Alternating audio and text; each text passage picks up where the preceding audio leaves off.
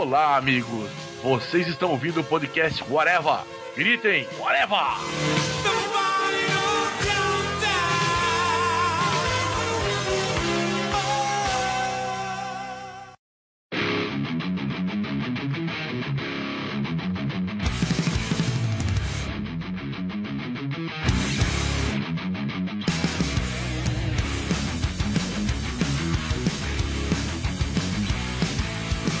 Podcast Whatever começando, minha gente, e hoje vamos falar sobre séries obscuras.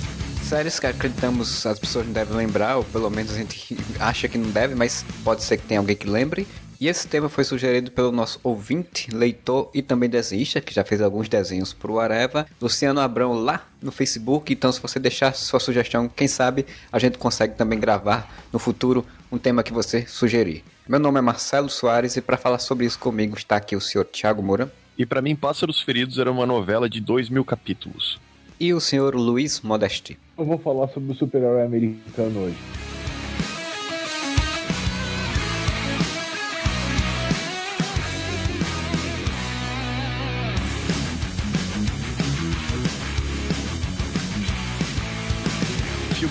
Também não lembra que existiu, mas foi um grande sucesso nos anos 80 e ele rendeu a sua versão série, que foi Mulher Nota Mil, que o original é com a Kelly LeBrock, né? Pra quem não sabe, pra quem não, nunca viu, eram dois adolescentes, bem anos 80, né? Inclusive um era aquele guri que faz todos os filmes dos anos 80, que ele tá no, no Clube dos Cinco, ele tá no Gatinhas e Gatões, ele tá em todos os filmes, o, o, o loirinho nerd lá que só se ferra, e depois quis revelar a identidade do Batman no, no Batman Cavaleiro das Trevas. É ele? É ele. Caralho! O filme, ele passou em looping praticamente na, na sessão da tarde, né? Ele é um dos, dos clássicos da, da sessão da tarde. O sucesso foi tão grande que resolveram fazer uma série dessa porra, que óbvio era muito menos legal do que o filme. Trocava os atores, obviamente, também. E a atriz, né? Não era Kelly LeBrock, era outra mulher. Essa série, ela é de 1994 e ela durou Nossa. até 1998. Ela teve quase 90 episódios, cara. Mas a mulher também era feita por computador já em 94 até 98? Não vou lembrar do episódio piloto, né? mas eu acho que ele continuava a história, sabe? Tipo, ele não apresentava a origem dela de novo, ou apresentava a origem só na abertura, assim. E a história dos dois ali aprendendo a, a lidar com as garotas através dos, dos ensinamentos da, da Mulher Nota Mil. De 1 de março de 94 a 25 de julho de 98. 88 episódios, era uma sitcom, né? Então era aquelas episódios de meia hora. Inclusive, os cinco últimos episódios não chegaram a ser exibidos.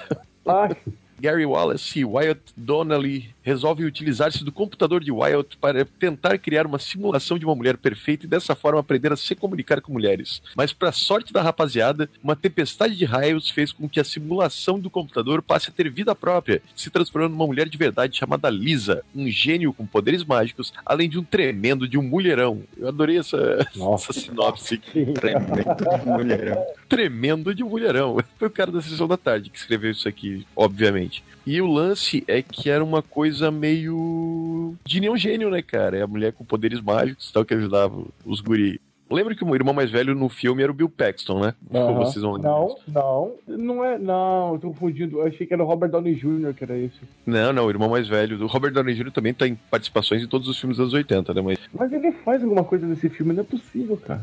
Ah, é possível, é bem possível. O Robert Downey Jr. fazia. Ele não é o drogadinho que a irmã do Ferris Bueller conhece no. Não, esse é o Martin. É o Charlie Sheen. Ah, o Charlie Esse é o Sheen. Charlie Sheen. E ele foi trocado, cara, na série. Puta, vocês lembram do Oz? É um cara da, do, daquele seriado Oz, cara. Eu não vou lembrar que personagem que ele fazia. Não era o Adebise, com certeza. Não, não era Devise. Eu lembro do episódio do Oz que ele ficava questionando o lance do Superman ter identidade secreta, porque ele era um cara super tímido, mas ele sentava porrada, sabe? Ele era meio psicopata que se passava por cara normal, sabe? Tipo, um cara tímido, assim. Bom, esse cara, eu já tô indo longe demais das, das lembranças aqui. Já. Tô lembrando de Kill Bill. É. Cara, isso é muito anos 90. Eu tô olhando as imagens aqui, porque o da, da Kelly LeBrock é muito anos 80, né? Aquele lance de que eles não faziam ideia de como é que funcionava o computador. E esse aqui é cheio de, de- dos efeitinhos, assim, dela dentro do computador com os raiozinhos ao redor, sabe? Os efeitos especiais que a gente tinha condições de fazer nos anos 90, no início dos anos 90. Mas só que era nível do Automan nos anos 80. E viu aquele, essas séries ruins que passavam no, no- na sessão aventura e que tinham efeitos especiais, defeitos especiais. A Mulher Nota Mil, né, que é Weird Science, o nome original, ele, ele vai numa linha meio de várias séries noventistas. Até o Ferris Bueller ganhou uma série nos anos 90, né?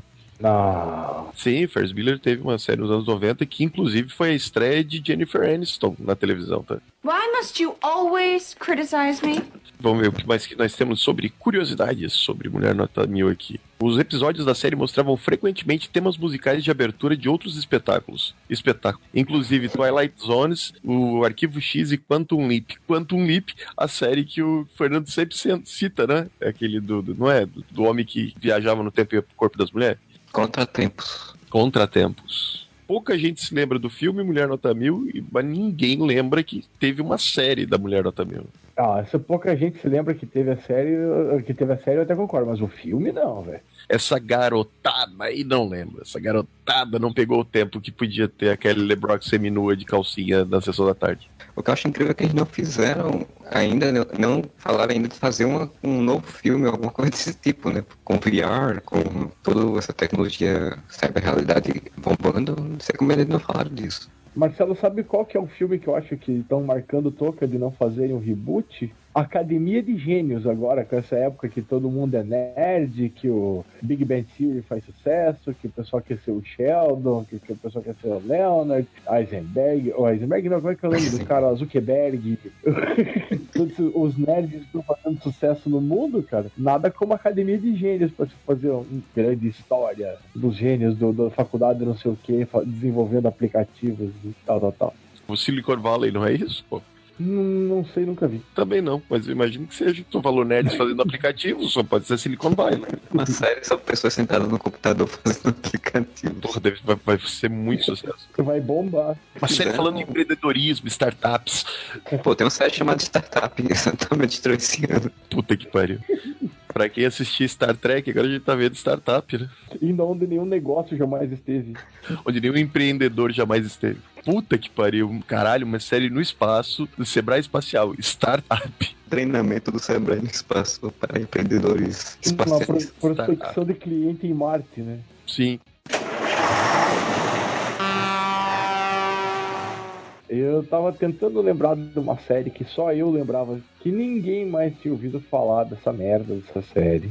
E eu lembrava que antes de começar a passar Esquadrão Classe A às quartas-feiras no SBT, enquanto passava a novela, naquele inter, interim, assim, passava essa série, e até acabar a novela e começar o Esquadrão Classe A, tacava ali Pantera Cor-de-Rosa. Tinha tanto saco pra ver novela assim. Eu já colocava no SBT e assistia essa série de As Aventuras de BJ, que nos Estados Unidos teve o singelo nome BJ and the Bear. Aí você pergunta pra mim, o urso? Que urso? Ah, o urso é o nome do chimpanzé de estimação do caminhoneiro, BJ McKay. Ele tem um chimpanzé chamado urso.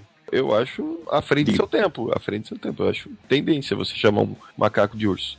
Eu não sei se vocês lembram que teve uma febre de personagens e macacos dos anos 80. Tudo, que tudo tinha que ter macaco. Até o Michael Jackson tinha um macaco, Bubbles. Sim, O Marcos Pasquim o- também teve no Caras de Boca, não teve? Cara, É aquela novela que tinha o, o macaco pintor. Putz, verdade. Não, mas bem antes. Isso aí já é, né? Nessa, Mas isso é aí já é anos a 90. tendência aqui no Brasil chega depois, meu querido. Os Estados Unidos está 30 anos na nossa frente. E esse macaco é sempre com roupas estilosas, chapéu. Só porque é macaco não pode dar chique. É. Então, mas vamos à série. Ah, o caminhão O- do cara o- era maneiro, velho. Tô olhando aqui. Sim, o caminhão era massa, era coisa massa da Porra, série. era mó grande. Mas cara. quem lembram? Eu que- eu quero ver quem que vai lembrar disso. Tem um episódio dos Simpsons, terminou a série do Xerife Lobo. Vocês lembram disso? Não. Xerife Lobo era o policial que perseguia BJ. Mas por que, que perseguiram um caminhoneiro? Mais ou menos naquela. Na, no- no- na linha do Agarra-me se puderes. assim. Era o caminhoneiro bacana que tinha seus amigos bacanas, mas que algum interesse industrial ou alguém queria impedir que a carga chegasse, alguma coisa assim, mancomunado com a polícia. Portanto, obviamente, o policial era o bandido da série. Era, o policial era o cara mal da série. Mas se puderes, eles tinham que fugir da polícia porque os caminhoneiros eram legais. Então deve ter tido um lobby muito grande do sindicato dos caminhoneiros. Os policiais eram os bandidinhos da série. Era, os Estados Unidos sempre tinha as gostosas na parada de caminhão, as gostosas caminhoneiras. Eu tô vendo aqui as imagens. Não lembro disso, obviamente. Mas tem uma mulher aqui, Judy Landers, que é a Stax. Eh, Deve ser uma das gostosas. E de- isso aqui é nos 70, né? Porque o cabelo da mulher é virado numa escova. É. Era bem. ah, Ela parecia que sempre encontrava alguma das panteras, né? É, ela é meio panteras, é verdade. Eu lembro que a minha frustração é que. Mas o cabelo do cara também vi- agarrou uma escovinha legal aqui, né? Era o homem mullet, né, cara? Olha que beleza o cabelo do cara. Eu tô achando muito legal, porque é quase um carga pesada com animais, né, cara? Tem o Pedro e Bino, só É. que o- é um troço mesológico. O macaco ele avisa que é uma, sina... é uma cilada. É, é uma cilada BJ. E não tinha desse caminhão pra vender quando era pequeno, eu lembro disso. E essa série ficou na minha cabeça. Eu falava, pô, não é possível, cara, essa série existe. Não, eu não devo ter criado isso aí da, da minha cabeça. E aí, aí, a gente preparando a nossa pauta, com toda a nossa minúcia de preparação de pauta que a gente tem, eu descobri que eu não tava louco. Essa série realmente existiu. Eu não tenho a menor lembrança de algum episódio. Mas tem o caminhão pra vender, tá aqui, ó. Caminhão do seriado BJ Glaslit, anos 80, por 349 reais. Então meu pai mentiu pra mim falando que não tinha. BJ McKay. Não, é, cara, esse, esse brinquedo aqui é velho. A caixa é velha, tá aqui a caixa. BJ McKay Jamanta. Não morreu. Seria legal tivesse o Jamanta na série também. E na caixinha aparece o, o BJ e o, e o urso abra- abraçados. Que beleza. Cara, é, vou ter que. Que ideia boa, né, cara? Quem é que chega na produtora e diz assim, eu tenho uma ideia ótima. episódio que eu lembro, ele passa em Salem. Meu Deus, o- parece bruxa. É óbvio que ia ter uma bruxa, né? Caralho, já pensou se eles enfrentavam demônios assim, né? Isso ia ser completo, né? Uma dupla de caminhoneiros, um deles é um macaco, eles dirigem um caminhão vermelho e enfrentam demônios pelas estradas dos Estados Unidos. E que produtora não ia comprar uma série dessa, né, cara? Hoje em dia, cara, não um cara, nossa, cara. Os caras enfrentam demônios enquanto tem que ter dinheiro para o pedágio. Não, e na esse, esse episódio da lembro claramente, assim, o seguinte, que as pessoas da cidade perseguiam e ele não comprava a ideia que ela era bruxa. Da, da onde? Bruxa não existe. E ela falava, não, eu não sou bruxa e tal. E eu lembro que era uma tremenda uma gostosa. E ele meio que fica apaixonado por ela e tenta defender ela e tal. E no final se descobre que ela era realmente bruxa e que ela eh, fez umas mandingas pra ele ficar apaixonado por ela. Tem um episódio de, de carga pesada que tem isso, não tem? Mas não é bruxa. Tem isso que bruxa ou macaco? Eles encontram uma mulher e todo mundo diz que ela é um ser folclórico, que eu esqueci agora o nome. Antônio Fagundes se apaixona por ela e tudo. Tem a mesma coisa. Ah, mas vocês estão brincando, brincando, mas vocês sabem que tem um projeto, não sei se isso vai sair da gaveta, de fazer uma temporada final do Carga Pesada, em que Pedro vai estar fudido, devendo as carças, tendo que trabalhar muito para poder pagar as dívidas, e ele descobre que o Bino ficou muito rico. Mas porque o Bino vendeu sua alma pro diabo, e a última temporada vai ser enfrentando coisas sobrenaturais para recuperar a alma do Bino. É essa a ideia do projeto aí. Caralho, como não aprovar um pitching desse também, né? Caralho, eu, eu assistiria, velho. Porra. Antônio Fagundes e Stênio Garcias, os novos irmãos Winchester, enfrentando seres sobrenaturais, cara. Ai, meu Deus, indo Não atrás tem Yara. isso. Cara, imagina o Antônio Fagundes apaixonado pela Yara, a mãe d'água. É, o Curupira. Eles enfrentando a Cuca, que agora a Cuca tá em alta, né? Não sei se sabe, ela virou meme internacional, a Cuca agora. É? Sabe aquelas meninas que fazem tutorial de maquiagem nos Estados Unidos, assim, aquelas blogueiras? Vídeo da guria ensinando a fazer maquiagem da Cuca. Quer dizer que é um plot muito foda de ser usado. O sobrenatural tá muito em alta, gente. Vampire Diaries, essas coisas. Bota o Stênio Garcia e o Antônio Fagundes Vampire enfrentando Diaries deve ter quantas temporadas já? as 30, mais ou menos. É, é tipo True Blood, né? Deve ter umas Não, True 80. Blood foi menos, né? True Blood era curtinho. Já passamos até pra carga pesada, acho que as aventuras de BJ e Urso deu, né? Eu vou agora falar de outra série que essa série eu assistia, mas confesso que eu não lembro quase nada mais, porque enfim, faz muito tempo. E é uma série que passava na Globo aqui no Brasil, que era um toque de anjo em inglês, né? E em português era um anjo, um anjo caiu do céu, um negócio assim, um caiu do céu, um anjo. Um toque de anjo em inglês e português. O anjo caiu do céu era aquela do Kai Black. Não sei se eles traduziam ao pé da letra um toque de anjo aqui no Brasil, Não, mas mas eu enfim. acho que no Brasil é um toque de anjo. Era Touched by an Angel no, no original. A história é de, de uma personagem chamada Mônica, que ela era um anjo enviado para a Terra para ajudar pessoas deprimidas, perturbadas e sem fé. E aí no início do seriado, ela fazia essa função junto com a amiga dela, Tess, que era uma senhora mais velha, tipo era o anjo mais velho, né, que conhecia as, as malandragens das coisas. Era E- a supervisora. O anjo da morte, Andrew, que geralmente tá aparecendo no final dos episódios para levar as almas das pessoas mortas. E... Tá, mas todo mundo que ela ajudava se fudia no final morria? Não, não. Era aqueles episódios, tipo, né, episódio da semana, que tem uma historinha, uma, passar alguma lição de moral, alguma coisa do tipo. E às vezes alguém morria, às vezes cena já aparecia por conta de alguém morreu e ela precisava ajudar outra pessoa que ficou, uma mulher que ficou, o filho que ficou, alguma coisa do tipo. Essa historinha bem assim, tipo, era uma historinha gospel que a gente pode dizer hoje em dia. Essa série, ela é um remake da série que eu vou falar mais tarde, financiados pilotos por igrejas neopentecostais. Exatamente, exatamente. Tem um bocado disso lá no, Ja- no Japão, tem um bocado disso lá nos Estados Unidos. Porque a Tess, ela era uma cantora evangélica nos Estados Unidos, então é, é gospel mesmo. Só tem um monte de cara que não tem nada a ver com igreja que é cantor gospel porque canta as músicas gospel fora. Elvis podia ser considerado um cantor gospel muitas vezes. Mas não tava escrito gospel, tava escrito evangélico aqui. Ah, tá, desculpe. Eu acho que eu gostava dessa série, cara. Ela tinha umas mensagens, sei lá. O episódio geralmente era tipo, que nem o Hulk, né? A- Elas duas chegavam numa cidade pra fazer alguma missão. Que nem o Hulk. De lanche era tipo o quê? Tipo o Hulk.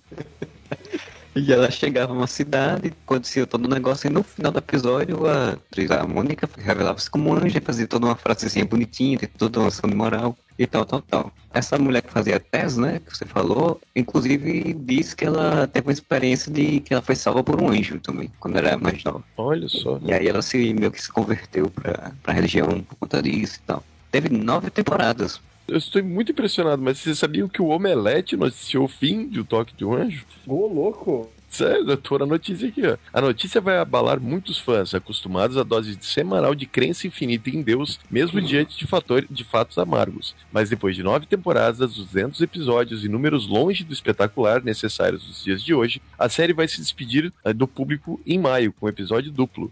Eles falam que estreou em novembro de 94, estrelado por Roma Downey como Mônica, um anjo recém-promovido do setor de busca e resgate para trabalhar em casos específicos. Caralho, burocracia até no céu, né? Trabalho o quê? Setor Pois de é. busca e resgate. Foi na segunda temporada que a série ganhou uma estranha personagem, Andrew, o anjo da morte. Andrew passa longe da imagem esquelética com uma foice sempre à mão, seguindo a imagem positiva que a série tenta passar em todos os momentos. Cara loirinho, bonitinho, tal, tal, tal. Inclusive o ator que era fazer o Anjo da Morte, inclusive ele morreu de ataque cardíaco em Nossa. 2011. Diz que deu um, um tereréu aqui porque esse cara, o ator, ele foi visto tomando cerveja na vida real, assim. A galera falou que gente que interpreta anjo não pode beber. Exato, anjo não bebe.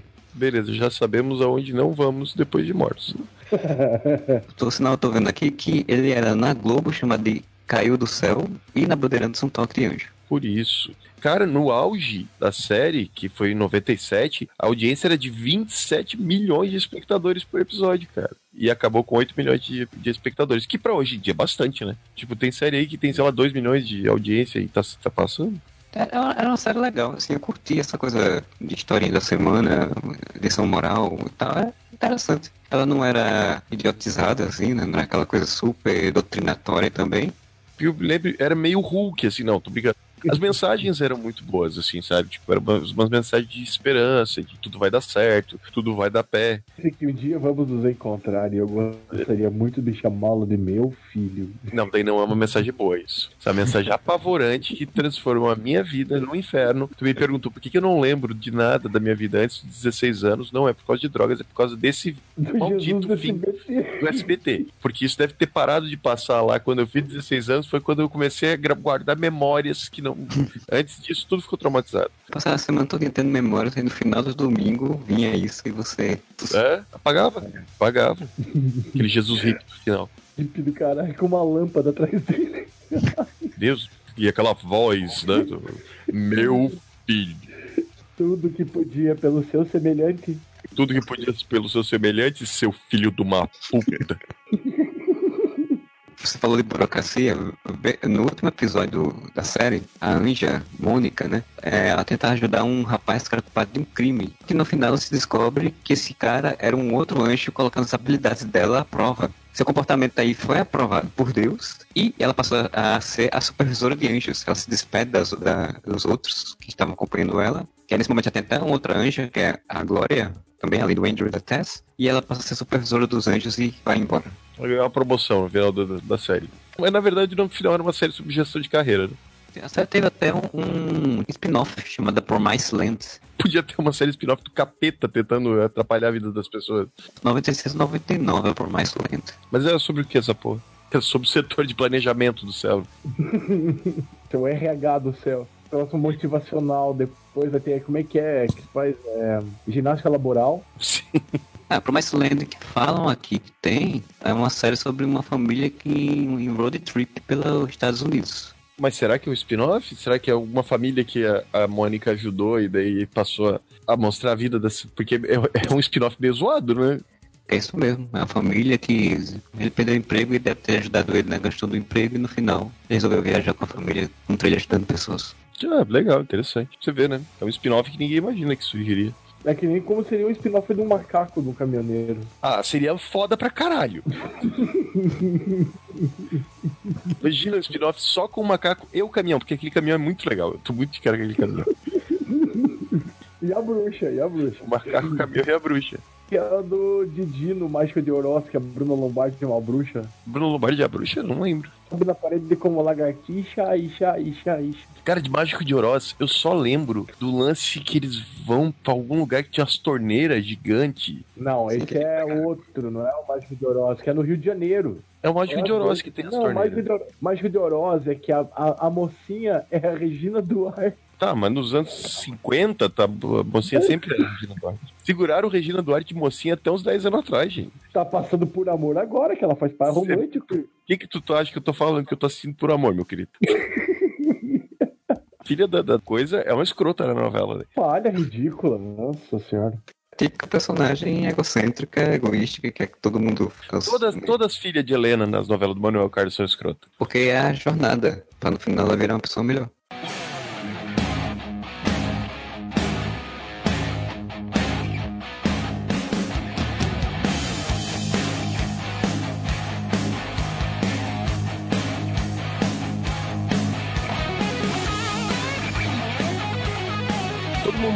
Baywatch, obviamente. Saiu o filme agora de Baywatch, né? Com o grande ídolo do Modeste, né? Que é o Zac Efron. E todo mundo lembra que passava SOS Mali- Malibu, que era o programa favorito, inclusive, do Chandler e do Joey. As manhãs da Globo de domingo. Só que, cara, SOS Malibu era muito sucesso. Era muito popular. E ela apagava todas as séries que estavam ao redor de SOS Malibu, que passavam naquele mesmo horário, né? Que passavam naquela sequência de seriados que passavam no domingo de manhã. Então ninguém lembra de Thunder, Missão no Mar.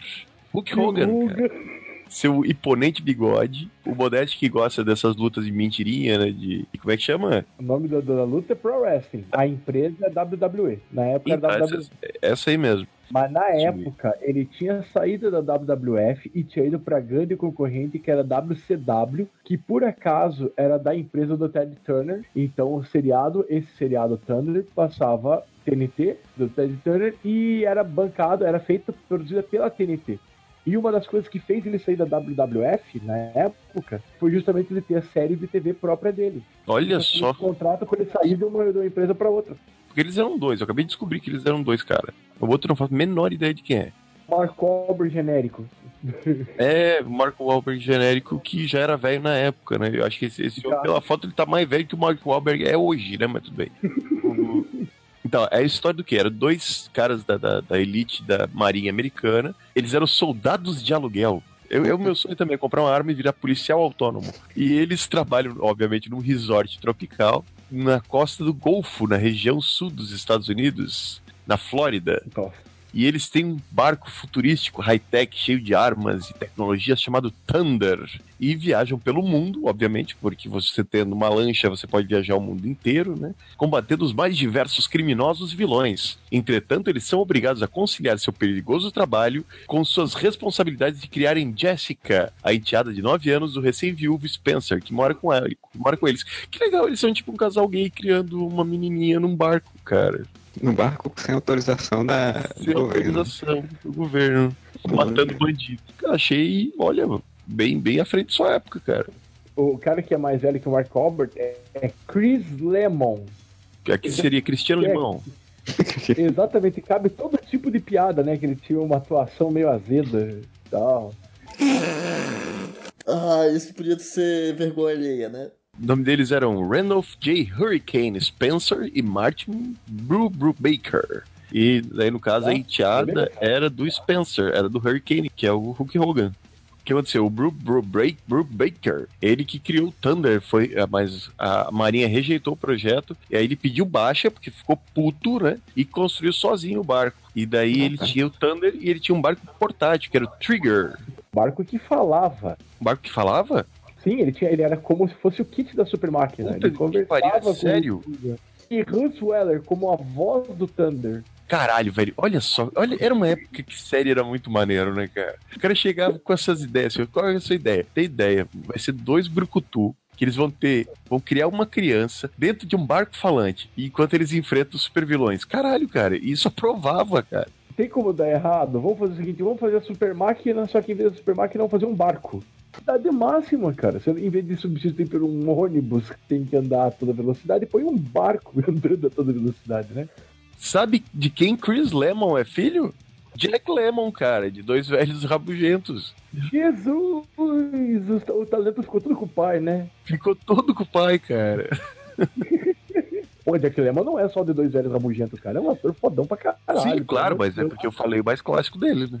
Essa série, inclusive, é dos mesmos criadores de Baywatch, cara, de SOS Malibu. Fizeram o remake de Baywatch, vai ter que ter remake de Thunder, Missão no Mar. Não, fa não fala isso, que se fizer isso hoje, esse Marco vai- o Thunder vai ser um Transformer. Pode ser. Daí dá pra chamar o Mark Wahlberg. É, pra fazer o Brew Baker. Aí já usaram o The Rock, né? Pra usar o Vin Diesel, né? É o outro bruco. Mete um bigode no Vin Diesel, o Vin Diesel faz papel de Hulk Hogan. E daí depois, velho, faz um crossover entre Baywatch. É, universo compartilhado. Caralho, olha só, o universo compartilhado dos brucutus na praia. Seria legal, cara. Porra, eu, eu, eu, eu pagaria entrada pra ver isso aí. Modésio, isso não é parâmetro, mas eu. Isso aqui virava fácil uma comédia, cara, hoje em dia. Thunder, Missão no Mar. Ninguém lembra desse caralho desse filme, desse seriado. Falarem que tem o Hulk Hogan, vão falar, quem? É, não, já começa por aí. Se falar que é o Hulk Hogan pilotando a lancha falante, Vamos pensar na série Mãe, a Super Máquina. David Hasselhoff conversa que inclusive estava em Baywatch. Olha como tudo se conecta. Caralho! Não tinha pensado nisso, tem toda a razão. Tudo se conecta, meu querido. Super Máquina teve um remake, né? Teve um remake idiota, que tão bom que passava na Record. Aqueles remake que eles querem levar a sério, velho. Convenhamos, tu chega com essa premissa, qual é o cara que tem um carro falante? Vamos fazer uma série séria disso. Não tem como. Lá nos Não tem- anos 80 funcionava, gente, o mundo mudou. Tem um episódio que eu assisti desse, desse remake da Super Máquina que alguém hackeava o carro e botava o carro pra tentar destruir uma casa onde tava todo mundo que queria o matar. carro ficava do mal, né? É, o carro ficava lá de fora com a luzinha mudando de cor pra vermelho. E a tensão era quando o carro ia atirar e destruir a casa, porque ele ia tirar um Ah, virou Christine, né? Criptonita vermelha na gasolina. Fizeram esse filme, Christine? O carro, o carro tinha li- ciúme do Sim, dono, sim. Eu li o livro. O carro, o carro é possuído, na verdade. feito pelo capiroto. É, porque Stephen King é isso, o carro possuído. Aliás, Stephen King é o Ghostwriter dele, né? Porque, pelo amor de Deus, ele tem uma produção que. Não, mas, cara, é muito difícil. Um filme do, baseado na obra do Stephen King sair bom é uma coisa que é difícil. É uma coisa que dá pra O catar. Cemitério Maldito tá aí pra provar que existe. pá. Tá, Cemitério Maldito, Iluminado. É isso que eu tô dizendo. Tem. É, Mas Iluminado coisa- tem, lembra, é, be- ba- basicamente, é, levemente, levemente baseado. né? baseado. Mas mesmo assim, se você pegar, cara, tem um filme chamado Maldição Cigana, que é baseado no Deus, Puta, esse filme. Não, a ideia é legal, cara, do cara emagrecendo lá, ô seu gordo, você vai emagrecer, não sei o quê. Aí o cara pensa que tá sendo abençoado emagrecendo e vai ficando definhando. Mas o filme é muito ruim, mal feito. Tipo, ideia Mas boa, o inferno tá. De premissa. A premissa é a do livro, né? Eu vou puxar agora um muito obscuro, mas lazarento do obscuro, que era uma série de nicho nicho de mercado. Quem de vocês jogava Vampiro a Máscara? Eu nunca joguei RPG. Nunca jogou, mas conhece, já ouviu falar, certo? Vamos pensar que o público de Vampiro a Máscara é um público bem pequeno, certo? E vocês conheceram a série de TV baseada em Vampiro a Máscara? Ah, cara, eu já ouvi falar disso, mas nunca vi. Kindred, The Embraced, Kindred, o abraçado. Puta que pariu, tem que falar devagar, senão nem os, os ouvidos vão entender. Kindred. K-I-N-D-R-E-D. T-H-E-E-M-B-R-C-E-D. Tá, Kindred The Embraced. É, é a série.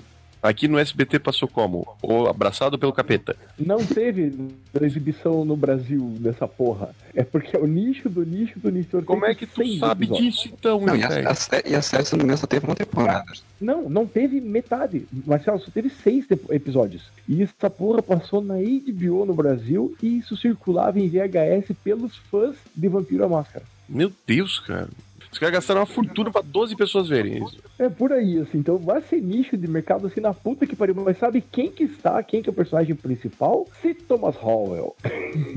Escrita e produzida pelo próprio Mark Hagen, que é o escritor do Vampiro à Máscara, que é o bolador da história do Vampiro à Máscara. Na série tem o lance dos principados, o, o príncipe geralmente é o, o Ventru, como no RPG, aí ele tem aliança com os Nosferatu, tem todo aquele lance, os clãs de vampiro, tem lobisomem, tem mortal. Eles tentaram fazer a premissa como se fosse uma terra, para, uma terra paralela, como tá aqui no, no Wikipedia, mas não era terra paralela porra nenhuma que eu vi, era como se fosse um mundo nosso mesmo, só que com vampiros atuando por trás. E a máscara que mantinha todo mundo escondido.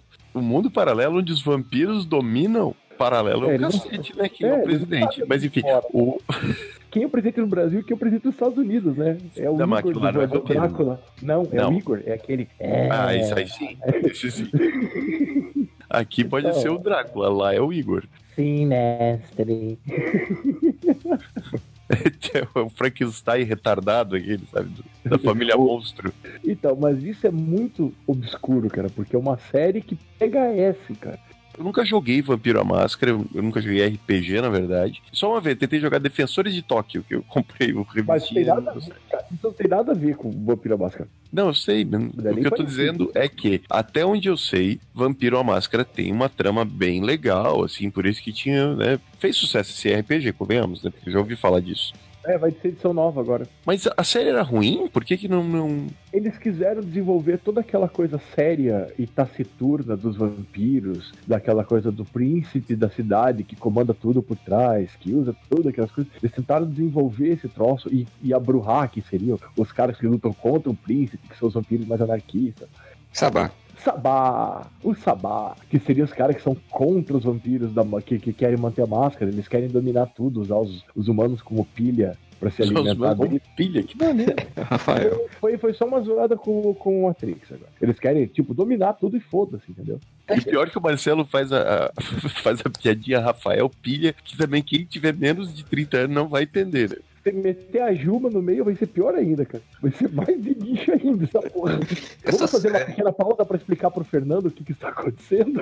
Eu não sei, só tô vendo que os Brujás estão aí. Né, A gente tava comentando o Rafael Ilha, parece que o Rafael Ilha fazia a série do Vampiro à Máscara, é isso. O Rafael William queria botar os, os humanos todos pra, pra dançar enquanto tava no meio dos vampiros. Era uma werewolf, né? Era uma filha de Fênix, a Juma, porra.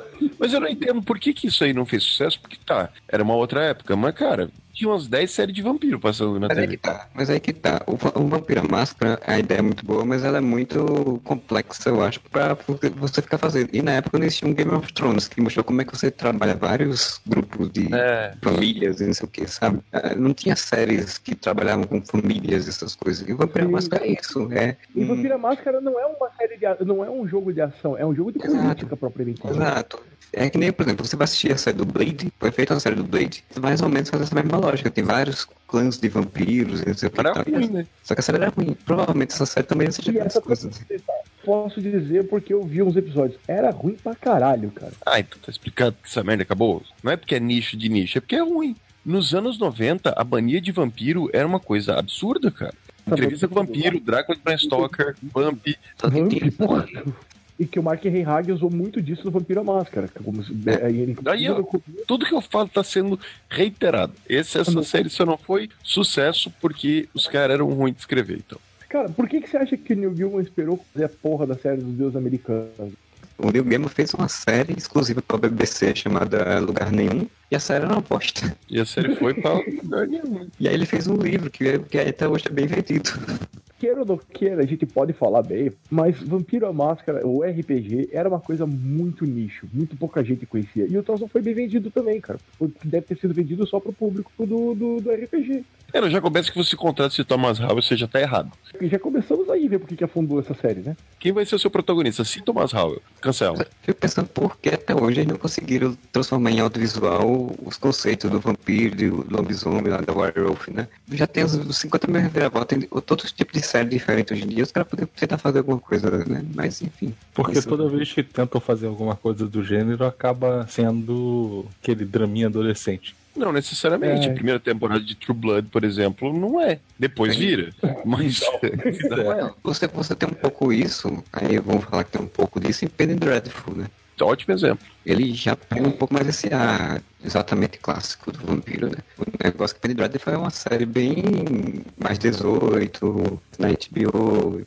Não, mas é esse o ponto que eu quero levantar, que eu quero apontar. É exatamente pelo fato de que nos anos 90, vampiro era muito moda, mas eu acho que talvez seja o fato que tu falou, Marcelo. Dos anos 90, a série não tinha ainda esse essa pegada de tramas muito complexas que as pessoas acompanham, sabe, com afinco pra entender. Tipo, hoje em dia a gente tem Game of Thrones, que você citou, Westworld, Deuses Americanos, House of Cards, várias séries que você precisa acompanhar com afinco pra entender. E nos anos 90 não era isso, né, cara? Nos anos 90 é outra história, é outra pegada seriado. É, por sinal, eu acho que hoje em dia uma série mais séria e mais Game of Thrones da vida de vampiro seria interessante de se ver. Exatamente. Fica a dica aí, Vampiro a Máscara versão. A HBO não tá desesperada querendo um novo Game of Thrones, porque vai acabar daqui a pouquinho. É, eles nem fizeram True Blood, né?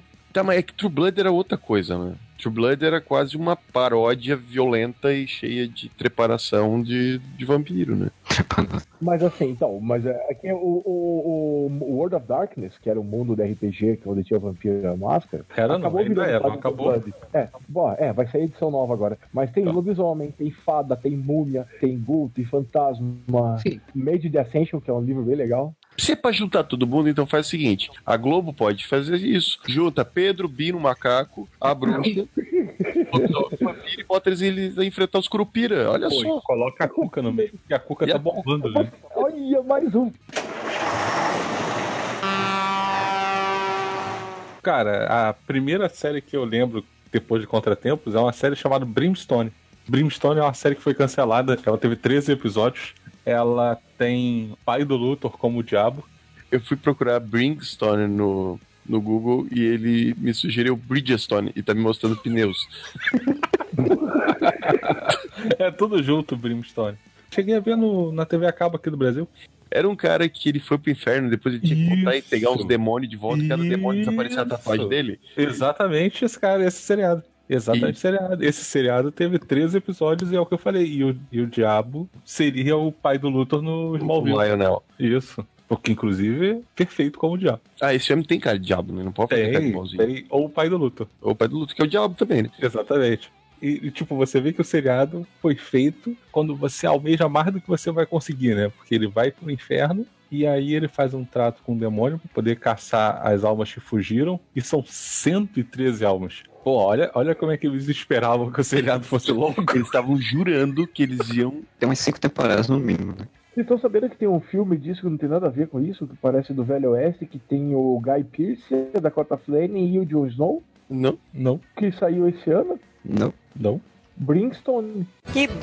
Mas voltando ao Brimstone aqui do coisa, o interessante é que é 113, né, de, capetas. 13 Episódios. episódios. O incompetente deixou 100 capetas espalhados por aí ainda. Não, porque não, não, não. Mas aí eu vou defender. Eu defendo aí. Porque eu lembro que teve episódio que o Sprague de- derrotou mais de um.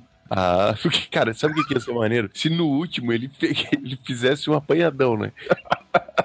Eles perguntam assim, sobrou quanto? Sobraram 98. Não, então a gente vai passar água de rodo aqui. Lota um ônibus pra, pra levar pro inferno. Esse conceito que vocês estão falando do cara que captura o outro, em tatuagem, esse negócio, vocês lembram que teve o. o- quando. Lembra Pokémon?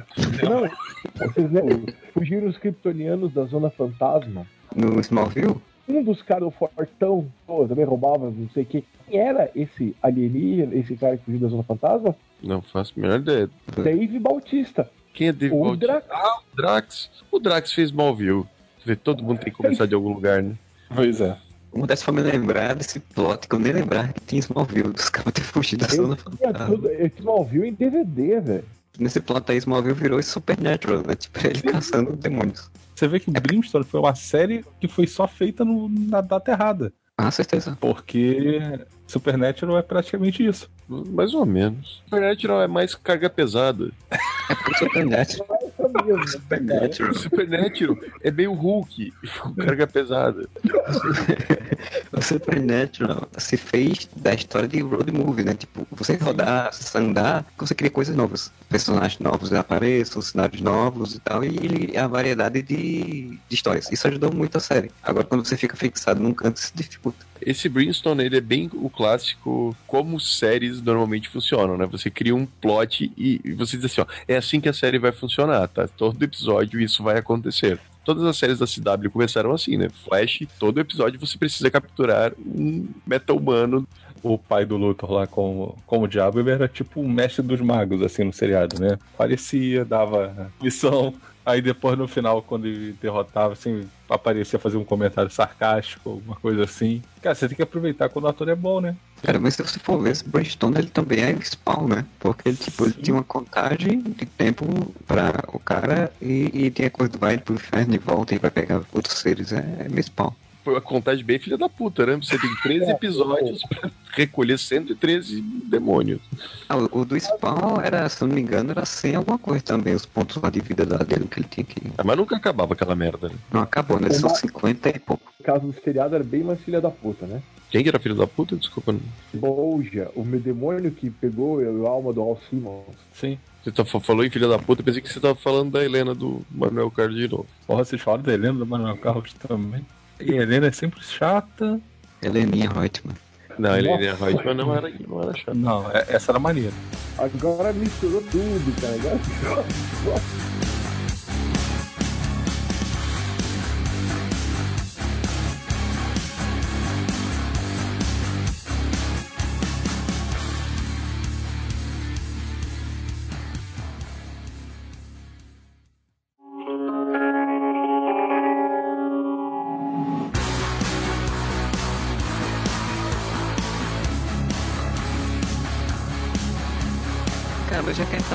série de um cara que tem que caçar outros caras e que a gente tá falando do CW também, eu vou falar de uma série da CW que é pouco falado, até porque teve isso há duas temporadas, se eu não me engano, que era baseado na história em quadrinhos, na verdade. Que era o Alvo Humano, Human Carrot. Teve isso mesmo, né? Teve essa série, foi criada, se eu não me engano, em 2010 e foi até 2011.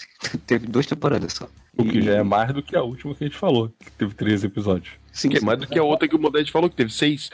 Seis, seis fucking episódios, seis. Mercy Reeves, como é que era o nome daquela porra daquela série do Aquaman, que piloto só? Mercy Reef.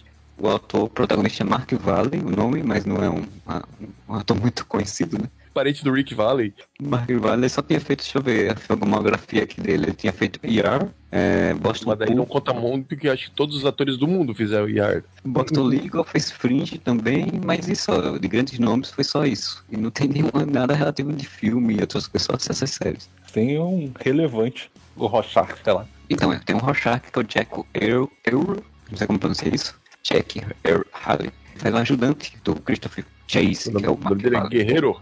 Que fundo do pôster, tipo, ele era Não, um mas, porra, ajudante. Eu assisti as duas temporadas, pelo menos até onde eu lembro da segunda, porque no, a, a, SBT passava, não sei se passava tudo, né? Então, não sei Como é que era em português do Silvio Santos? Era alvo humano mesmo? Eles fizeram Era. um homem alvo. As aventuras do alvo humano. Ele tem, ele tem um alvo nas costas. No quadrinho, se, se eu bem me engano, não, bem me lembro, se eu não me engano, é, Se eu bem me engano e não me lembro. o personagem, ele de fato, assim, usar máscaras, ele representava outras pessoas, né? Ele, tipo, ele se transformava em outra pessoa. É, ah, na, o Contratempos. No- na série, não. Na série, tipo, ele era só um cara que era especialista em segurança, um fodão, um guarda-costa do caramba, e ele se metia em confusões, loucuras, assumindo nomes e identidades falsas, mas ele não, não mudava o físico, né? O rosto, não dava máscara nem nada. Ele é o padre do V, não é? Padre do V. Da invasão lá. Eu acho que ele é o padre. Não, parece, mas não mesmo não. Padre do V, ele fez o The 4400. Ah, é verdade, tô confundido.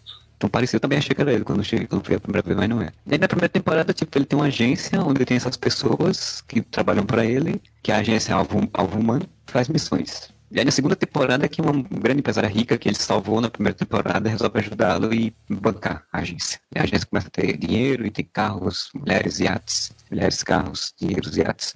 Qual que é o plot dessa porra nos quadrinhos? É o cara que bota máscaras e passa por outro. Olha só, deixa eu só, deixa eu só fazer um comentário assim, antes do negócio, porque eu acabei de descobrir aqui que esse, esse alvo humano ele é levemente baseado, livremente baseado na história em quadrinhos, né? O mais interessante é que essa série obscura que você tá falando, na verdade, é a segunda tentativa de se fazer um seriado desse quadrinho. Assim, em 92 teve outro, né? Teve, com sete episódios. Tá provado que essa teve mais sucesso. Esse 92 eu já não sei de nada, não sei nem o que foi que aconteceu.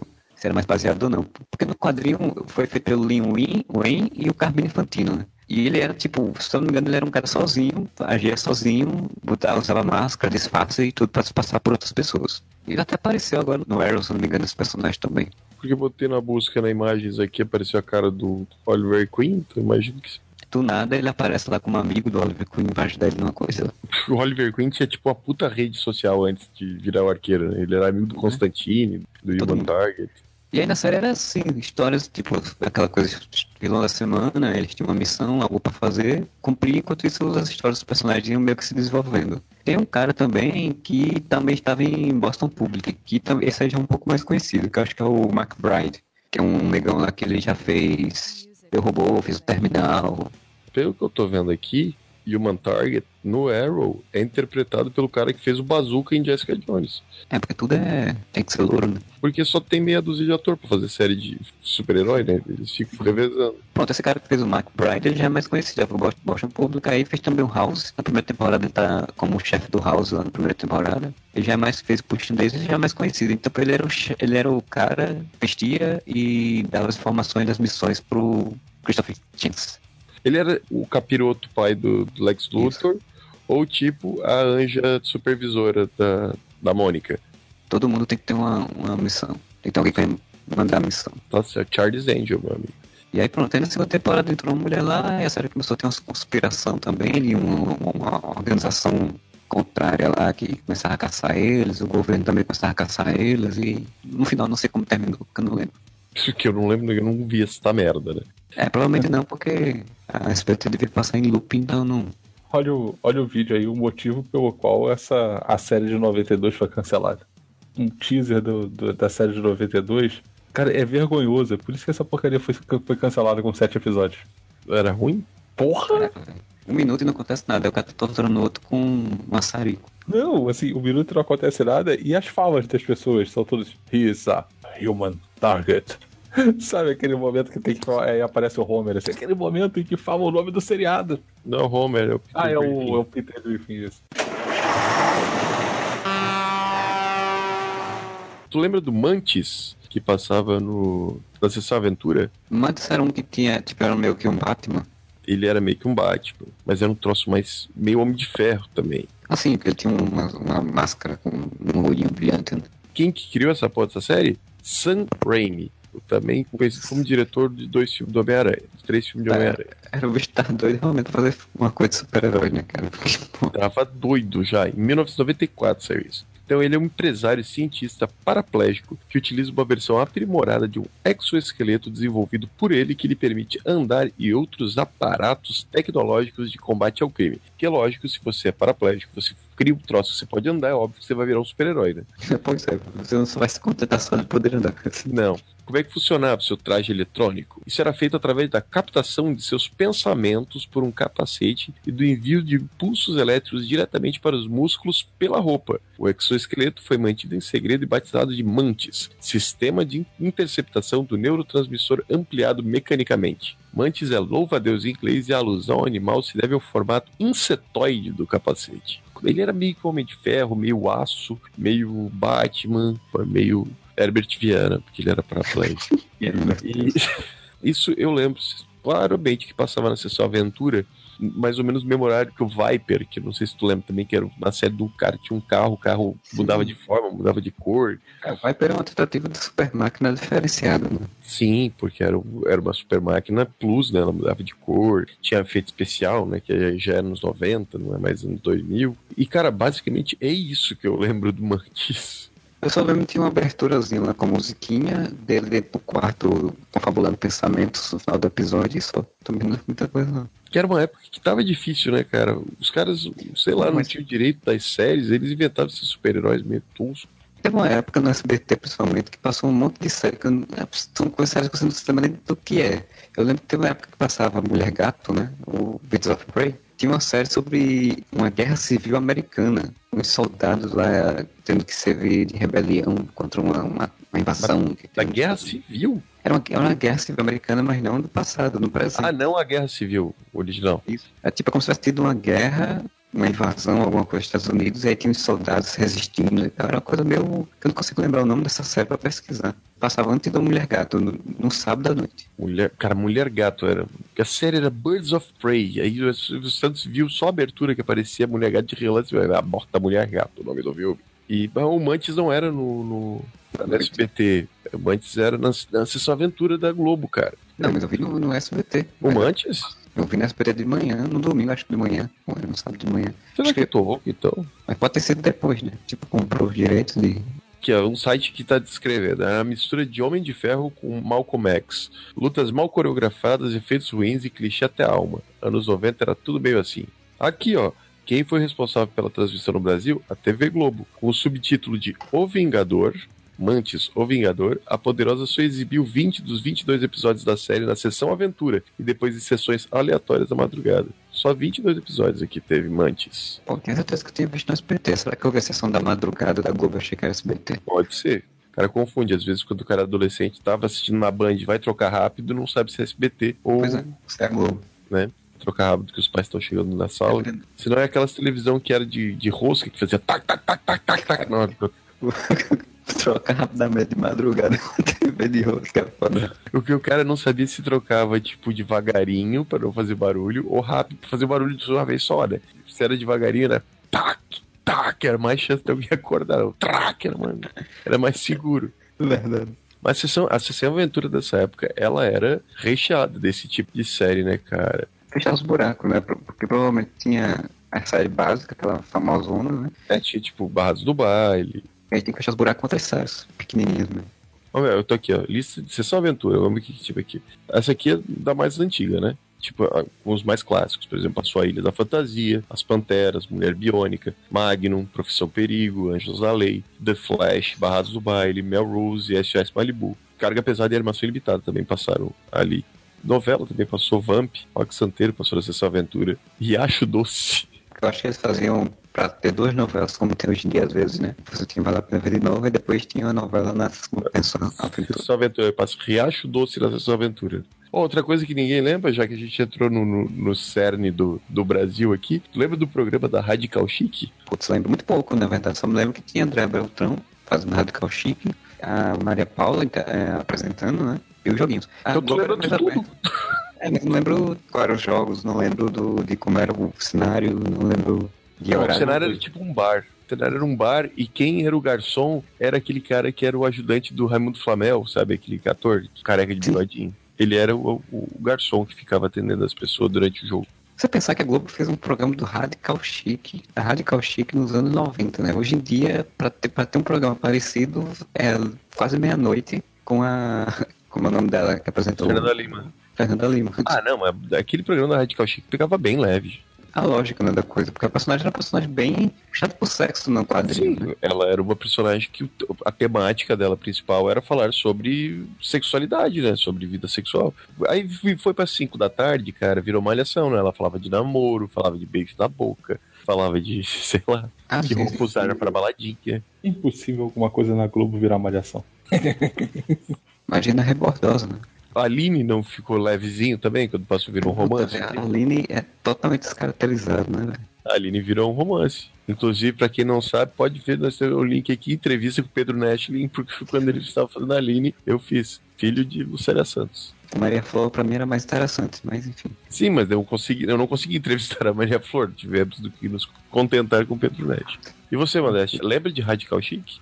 Sim, lembro do, daquele do game show com a animação, né? Isso, Da exatamente. Paula. O André Bel- Beltrão fazia os quadros e a Maria Paula apresentava junto com quem mesmo? Com aquele cara que era o assistente do Raimundo Flamel, no Fera Ferida. Podcast realmente é pra quem tem mais de 30 anos, né? Porque aquele cara que é assistente do Raimundo. Você tendo mais de 30 anos, você pelo menos sabe quem é Raimundo Flamel. Exatamente. Exatamente.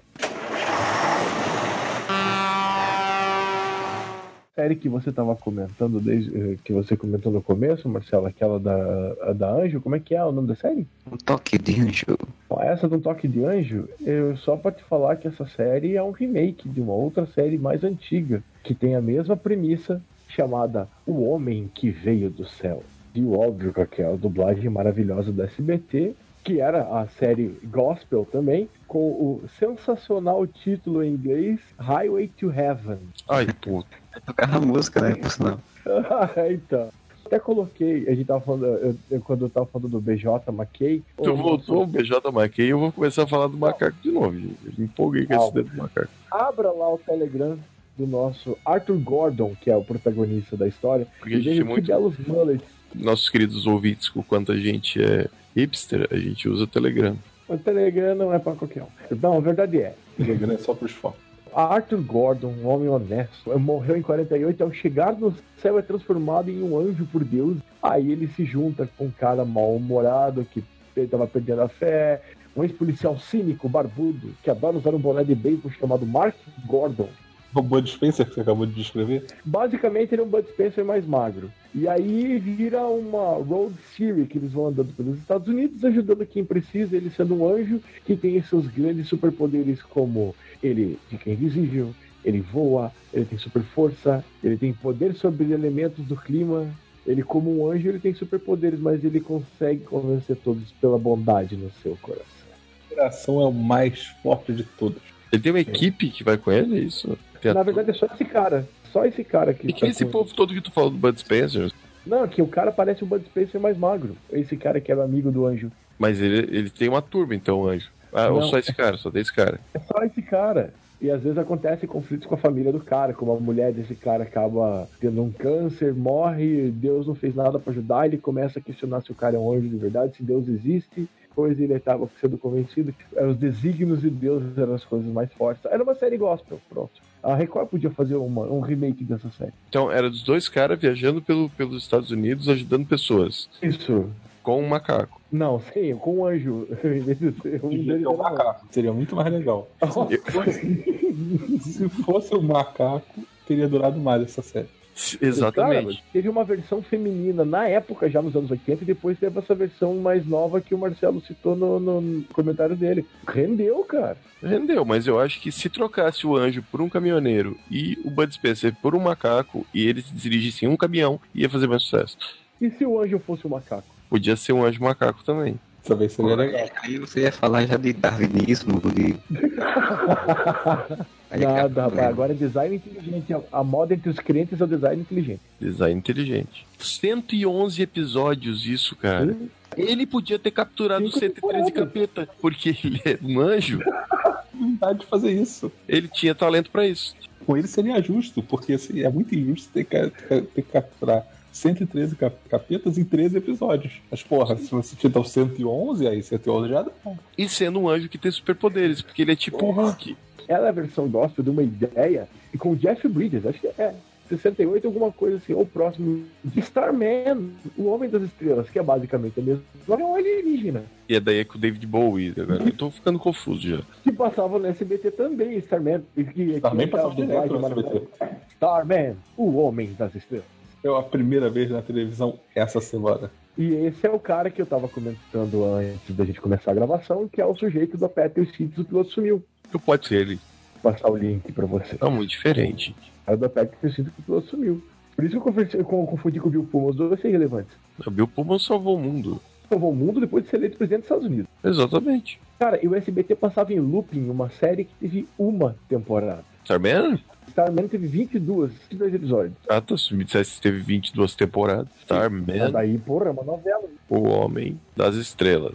É o mesmo alienígena do filme. Teve o filme Starman, o Homem das É, Estrelas. apareceu. É com o Jeff Bridges. É, apareceu o filme aqui pra mim. A história da série tinha o mesmo alienígena voltando à Terra 14 anos depois de sua primeira visita.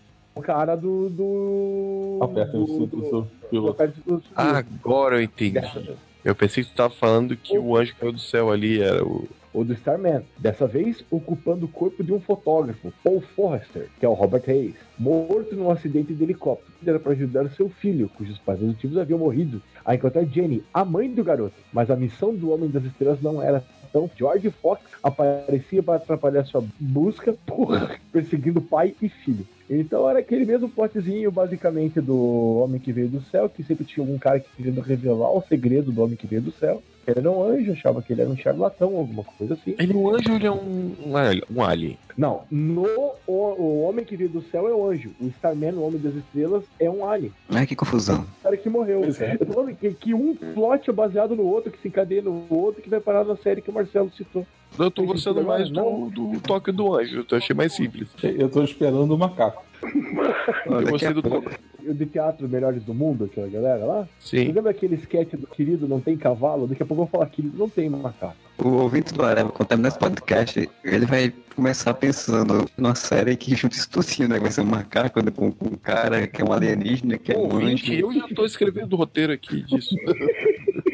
cara que vem do inferno, que tá caçando anjos, ajudam pessoas pela estrada. Não, e Eu isso aí vai virar o fazer. universo compartilhado das séries anos 80, né? Eu acho que eles podiam fazer aqui no Brasil uma série que tem um anjo que dirige um caminhão junto com o macaco e o Bino enfrentando a Cuca. E o anjo podia ser interpretado pelo padre Fábio Marcelo. Fábio Marcelo misturou tudo.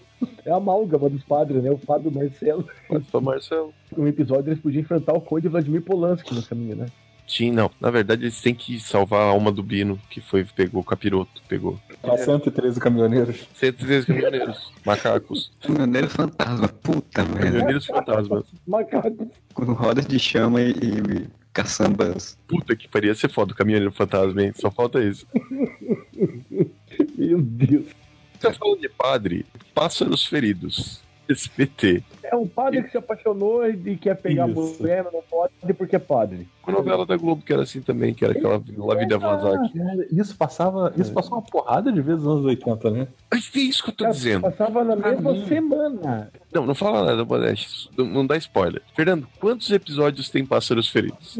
Cara, eu acho que é uma minissérie. Deve ter, tipo, uns, sei lá, quatro episódios. Ah, que raiva, Quase. cara. Só eu acho que tinha, tipo. Tava que era uma novela de dois mil capítulos, essa porra. Tanto Porque que eu não passava. assistia, eu era criança, eu achava chato. Mas sempre que eu tava vendo desenho de Pássaros Feridos, Sim, todo dia, todo dia. Aí eu pensei que era uma novela eterna que durava 10 anos, e não a porra de uma série de quatro episódios. Moura, né? Virou Dallas. Uma minissérie de 83 ainda por cima, né? Pra mim era tipo Days of Our Lives, sabe? Tipo, uma malhação, né? E Olha só, compadre. Mas essa compadre já tem a ver. malhação com o padre. Podia ter o padre Fábio Marcelo. Padre Marcelo Rossi, é isso mesmo. Tô vendo aqui que, que a minissérie é baseada num livro. Do Stephen King. E aqui no Brasil, por incrível que pareça, ela passou até 2016 na Rede Brasil. Ainda passa Pássaros Feridos. Eu tô dizendo que é eterna essa novela. A interpretação dela no SBT foi em 2006. E aí depois, em 2016, passou na Rede Brasil. Caralho. Gente, por favor, parem de passar Pássaros, pássaros Feridos, por favor. Ela passou em julho e ainda reprisou de novo em agosto. Isso, gente. Como? Por quê? O que, que tem de tão bom em Pássaros Feridos? Alguém me explica. É um romance O padre- brasileiro, cara. Ma- Porra. Mas o padre, mas o padre virou depois o. Aliás, virou depois. Alan né? Quarterman. É, foi depois do Alan Virou Alan. Quarterman, exatamente. Pessoas naquela época, eu não sei qual que é o motivo que ainda passa, mas naquela época tem uma história de um padre cedendo ao pecado, dividido entre seu amor à igreja e o amor a uma mulher, chamava atenção. Essa é a história da Igreja Católica dele sempre. Mas não era na grande mídia. Entendeu? Porque causava fascínio. Era uma cultura muito Fascínio. mais. Fascinação. Boa, causava. Usava As donas, fascínio. cara, as donas de casa não perdiam, cara. Eu lembro disso. Mas não perdeu sempre. Era, Porque passava então, mas assim, todo é que assim, dia. eu lembro a primeira vez que passou. Pô, Pô, deixa subindo a velhice. Ah, mas não faz tempo já. Silvio Santos passou uma Silvio Santos. Isso começando no domingo no parque, terminando no show de calouros, falando da grande estreia de Pássaros Feridos, uma série que fez muito sucesso nos Estados Unidos, com o grande ator Richard Chamberlain. E ele passou todo o programa. Aí passou para e toda a propaganda passava chamado. Aí Depois do show dos calouros, a estreia. não, então, no cinema em casa, exatamente. E teve duas sessões da primeira, do primeiro episódio de Pássaros Feridos. Acabou primeiro, depois reprisou no sessão das 10. Aí durante a semana foi passando os outros episódios. Só que, pra quem perdeu a minissérie, de tantas ligações que recebi, eu E achava que não ia reprisar. e na outra semana já passou de volta. E aí emendando. E emendou até hoje. Porra, eu lembro, eu lembro quando o SBT fez a mesma coisa quando passou Beethoven pela primeira vez. Olha, ó. Passou o filme do Beethoven, aí, tipo, do, do Sessão da Tarde de terça, e aí na, na Sessão da Tarde, não, na, no cinema em casa de terça, quando era de noite, né? Eu não lembro o nome do. Sessão das 10. Não, mas era durante a semana. Lembro que teve Era? uma época que no SBT tinha Ah, sim. filme terça e quinta. Passou na terça, e aí na quinta reprisou Beethoven, porque já fez sucesso. E aí acho que no domingo reprisou de novo. Mas não é a mesma coisa. Aquela- Não é a mesma coisa, Fernando, porque parou de passar Beethoven. O Pássaros Feridos ainda tá passando. Eu estou com medo de ligar a televisão e estar passando Pássaros Feridos. Saca? Você quer um outro detalhe interessante, Moura, que eu lembrei de cabeça agora sem consultar nada? Nessa mesma época, tinha uma coisa muito forte chamada Círculo do Livro, que era aqueles livros que você comprava por correspondência, se comprava por catálogo. O Sei livro não. mais vendido, cara, onde você ia, tinha o livro Pássaros Feridos. Caralho, isso é- é- deve ser muito boa essa história, né? O cara vendeu Porque para faz- caralho o livro, cara. Porque 40 anos que as pessoas estão assistindo isso, meu Deus. E não cansam. Desde 1983, não deu 40 ainda, né, gente? Pelo amor de Deus. Mas isso deu, deu 34 anos que as pessoas estão assistindo essa porra. E pior que, e pior que o Modeste não tá errado, porque assim, você joga no Google Círculo do Livro, aí em imagens tá lá pássaros feridos. Ah, falei, tô falando, a idade tem isso, cara. O, o diabo não é o diabo porque ele é, sabe, é porque ele é velho, velho. Pássaros feridos. E o homem tava rumo ao papado. Há 30 Vamos anos da exibição de Pássaros Feridos, veja como estão, os famosos, estão hoje os atores. Estão iguais, eles estão passando ainda. Só por informação, tá passando uma série muito boa que ninguém assiste, porque é só no Fox Premium, chamada Young Pope. Que é com o Jude Law. Puta, é do cacete, mas ninguém assiste porque ninguém tem Ah, Fox Premium. Eu quero assistir. Tem o Paul Torrent, meu amigo. Locadora do Paul Torrent. Mas é muito legal a série, vale a pena. Que, Pássaros Feridos? Sim, imagino. Fa- Falando em coisa brasileira de novo, quem é que lembra do, Ó Coitado? Nossa, não, obrigado, mano. Vai. Seriado. Que Seriado. coisa, velho. Porque É- alguém me Era um explica, sitcom. alguém me explica o que foi esse sucesso da Gorete Milagres e por que, que ele durou tão pouco e por que, que foi tão estratosférico, tá ligado? Bo- Bordão. Bordão Durante assim. um ano, essa mulher foi a pessoa mais famosa do país, assim. Depois desapareceu. Ela e o frango de borracha lá. Não tinha o frango de O borracha? Marco do Gesto. Eu não lembrava disso. Obrigado, Fernando. Nossa, Ai, o Moacir. Franco fazendo, fazendo escada pra ela. Um cara que eu admiro muito é o Moacir Franco, mas dá um pouco de pena que esse é um homem que já tem a idade que tem. Ele ainda aparece na, na, na Praça é Nossa, que é uma coisa que eu nem sabia que ainda passava. Vestido de jeca gay. É uma coisa triste. E já caguei é, é muito piada brasileira, né, cara? De 1920. Isso. Caraca, porque assim, tipo, não, não dá, cara. Já caguei é fogo. Tudo que um tiozão pode ter, né? É tipo, a piada do viado, é a piada da cacofonia. Só falta a piada do pavê. Olha, só vou dizer pra vocês que não tem mais ah, o lance dele escrever a carta pro presidente. Porque não tem presidente. É, exatamente. Então É. é, ele tá fazendo outras coisas. Não temos presidente, fica difícil. O Moacir Franco tentou fazer um outro personagem, que era Gabriel, a Caminho do Céu, que era um velho deprimido que ia se matar, bem propício pra um programa de humor, né? E aí não deu muito certo, ele voltou a fazer o Jacaguei. Ah, humor niilista, meu querido. Humor niilista tá em alta. É, o público não, não entendeu a piada, o público da Praça Nossa não entendeu a piada. Rick Morty. Rick Morty tá aí pra isso. Cara, já caguei ainda tem outro, outro combo aí que você falou do, do, do básico, que é o piada sobre pescador, né? Porque a musiquinha fala isso, né? Ah, É é, verdade, verdade. e assim, é o pescador. né? eu tô pescador pra fechar, arrebatar geral. Eu, eu acho pessoalmente, pra ser nossa, merece podcast só pra ela. Eu posso falar porque eu assisto desde o começo. Desde que era o Manuel de Nóbrega, né? em Não, não. 1900. Ele começou a passar no SBT com o Carlos Alberto de Nóbrega. Eu via com meu pai Tudo bem. desde o primeiro episódio. Eu vi um tweet ótimo esses dias que era. ah, caralho, o, o- revelaram o. não, como é que é? Tá na agenda oficial. visi- é, como é que é? Maconha! Você dá pra se drogar agora, menino? O lance do. Da União Soviética. da União Soviética, não, do agente da CIA. Reunião secreta com o agente da CIA, agente secreto da CIA, senhor tal. Tá lá no, no calendário. Isso daí, isso é muito. eu- é muito Maxwell Smart, não é não? Aí, o- aí ah, como é que era o outro? A pessoa guarda o caixa 2 do seu, do seu computador no arquivo chamado caixa 2. O Brasil ele foi tomado pelo espírito do explicadinho nos mínimos detalhes da cena. Reunião das Repúblicas Socialistas da Rússia. Nossa, velho. Essa foi muito escroto, cara. José Simão, ele tava certo, cara. O Brasil é o país da piada pronta mesmo. que Acabou, não tem jeito. Isso, é a piada pronta. Então, pessoal, a gente vai chegando ao final desse podcast, que a gente falou bastante sobre seriados, e alguém quer fazer. Tudo possível, inclusive. E alguém quer fazer uma consideração final? Então, como a gente tá falando sobre séries que só a gente conhecia, pra, basicamente, que você, até a- a- o advento da rede mundial de computadores, a gente achava que podia ser coisa da nossa cabeça, que ninguém mais tinha assistido. Existiam dois animes que eu na época não conhecia com esse nome. Era só desenho japonês, que um era o Pirata do Espaço. Até a internet eu achava que só. Cara, nenhum amigo meu assistia essa merda na manchete, cara. Ninguém. Porra, todos os meus amigos assistiam isso. Porra, mas aí que tá, sei lá, porque que em Curitiba aqui os meus amigos ninguém nem lembrava. E aí, graças ao YouTube, eu consegui rever os primeiros episódios e vi que era muito melhor ter ficado na minha cabeça. Mas é sempre assim, Cara, cara. sempre assim. E aí, Uma regra. mas assim, até que a, a- a ideia é interessante, assim, é como se fosse um império espacial que está chegando à Terra. E teve um cara, um dissidente desse império espacial, que conseguiu fabricar uma nave poderosa para ser a frente da armada.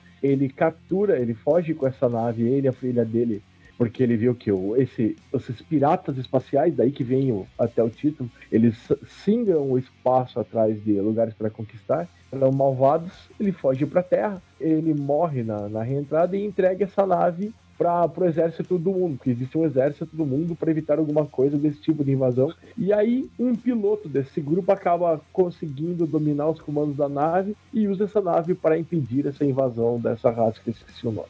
E outro seriado japonês, outro anime que também quase ninguém lembrava, provavelmente o Fernando vai falar que assistia também, era um anime do Rei Arthur que passava nos anos 80 no SBT no programa do Bozo, cara. É bom você não, não rever. Eu lembro desse, desse, desse seriadinho. Ah, ele lembra, mais alguém que lembra que assistiu, que bom. Mas você lembra que ele era extremamente violento? Porque na minha Sim. cabeça ele era muito. Pô, eu lembro, eu lembro do molequinho que, que ajudava lá, era tipo um sidekick lá. O Robin. Ah, um loirinho. Isso, é, era ruivinho. Era o Lancelobin. Isso. Nossa. que pariu. Depois dessa, eu não tenho mais o que falar. Lancelot. Jesus amado, Lancelot. Versão do Cebolinha, cara. Olha, o Maurício de Souza deve ter usado esse trocadilho maldito. Se não, eu- se não, se não, se você estiver ouvindo, se usar isso, eu quero royalty. Eu lembro bem do desenho que ele era muito le- violento e era contínuo. E você é um filho da puta! Desenho japonês normalmente é continuado, né? Mas era o primeiro desenho japonês que eu tinha contato mesmo, assim, que eu acompanhava no Bozo todos os dias, assim, e via que a, história tinha uma ordem, porque nem seriado japonês Spectreman era episódico, você via um, acabou, não precisava ver todos. Esse não. Como Uma- não? uma- Você queria uma- saber se o, se o Gore ia salvar o mundo ou não, porra. O que, que ele queria? É a conquista! Tu falou que não chamava de anime, né? Eu não, eu não conhecia por anime, eu conhecia como desenho japonês. Sabe como é que desenho japonês chama lá no Japão, né? Desenho só. Que bom. Muito boa, eu tô me segurando pra não rir alto aqui pra não acordar minha mulher, cara. A Mario do Lancelobin. Mas alguém tem alguma consideração, alguma menção rosa ou podemos Não, eu tenho uma sugestão a fazer, pedir aos nossos ouvintes queridos que agora voltaram a comentar. Comentem nos comentários, gente. A interação é temporária. Se vocês voltarem a comentar nos comentários, a gente volta a fazer leitura de comentários. A gente não tá fazendo porque tem um comentário. Não dá pra fazer leitura de comentário com um comentário. Então eu queria pedir. Tanto que estamos fazendo essa, essa pauta, é sugestão de um ouvinte. Exatamente, Luciano Abraão, nosso querido ouvinte, amigo, ilustrador. Então, se vocês quiserem sugerir temas, e principalmente se vocês gostaram desse tema, se vocês lembram de outras séries, se vocês querem que a gente continue tendo esses papos aleatórios malucos na madrugada sobre séries antigas que descambam para novelas, que descambam para programas ruins de TV, macacos e caminhões. Fiquem à vontade, por favor. Quanto mais vocês interagirem, mais, mais escopo, mais ideia a gente tem para ficar aqui falando merda. Gente, o, o desenho do, do D'Artagnan dos cachorros só teve uma temporada. O Modeste vai lembrar, não tinha? Lembra que tinha o, o desenho do D'Artagnan e os Três Mosqueteiros que eram, que eram cachorros? Tinha um japonês e tinha um Hanna-Barbera, se eu não me engano. O japonês teve 26 episódios só. Era outra coisa que eu achei que era, tipo, passou tanto tempo na, na manchete no SBT que eu achava que era longo. Chaves ainda hoje tá gerando conflito, que agora a- tem TV a cabo brigando pra ver qual que vai passar os episódios antigos do Chaves. Antigos, não novos. Tem um projeto de fazer um canal 24 horas de Chaves também. Jesus. Júlio vai assinar na hora, né? Com certeza. Pois bem, já que o Moura já fez toda a parte de, de chamamento para comentário, você quiser não botar um comentário, mas se quiser mandar um e-mail, tem contato arroba whatever.com, tem o Facebook, tem o Twitter também lá para você entrar, deixar suas opiniões. O Luciano mesmo deixou sua, sua sugestão lá no nosso Facebook, na nossa fanpage. E se você quiser saber mais sobre séries que obscuras, deixe sua opinião, diga aí, o Raça Mais um podcast sobre isso que a gente vai atrás de outras séries obscuras que tem macacos ou leopardos ou Se não tiver macaco, não vale. tem uma outra série que eu queria só falar, pesquisem aí Um Anjo Muito Doido e depois vocês comentam o que, é que vocês acham dessa série. Bom final de semana pra vocês e bora lá.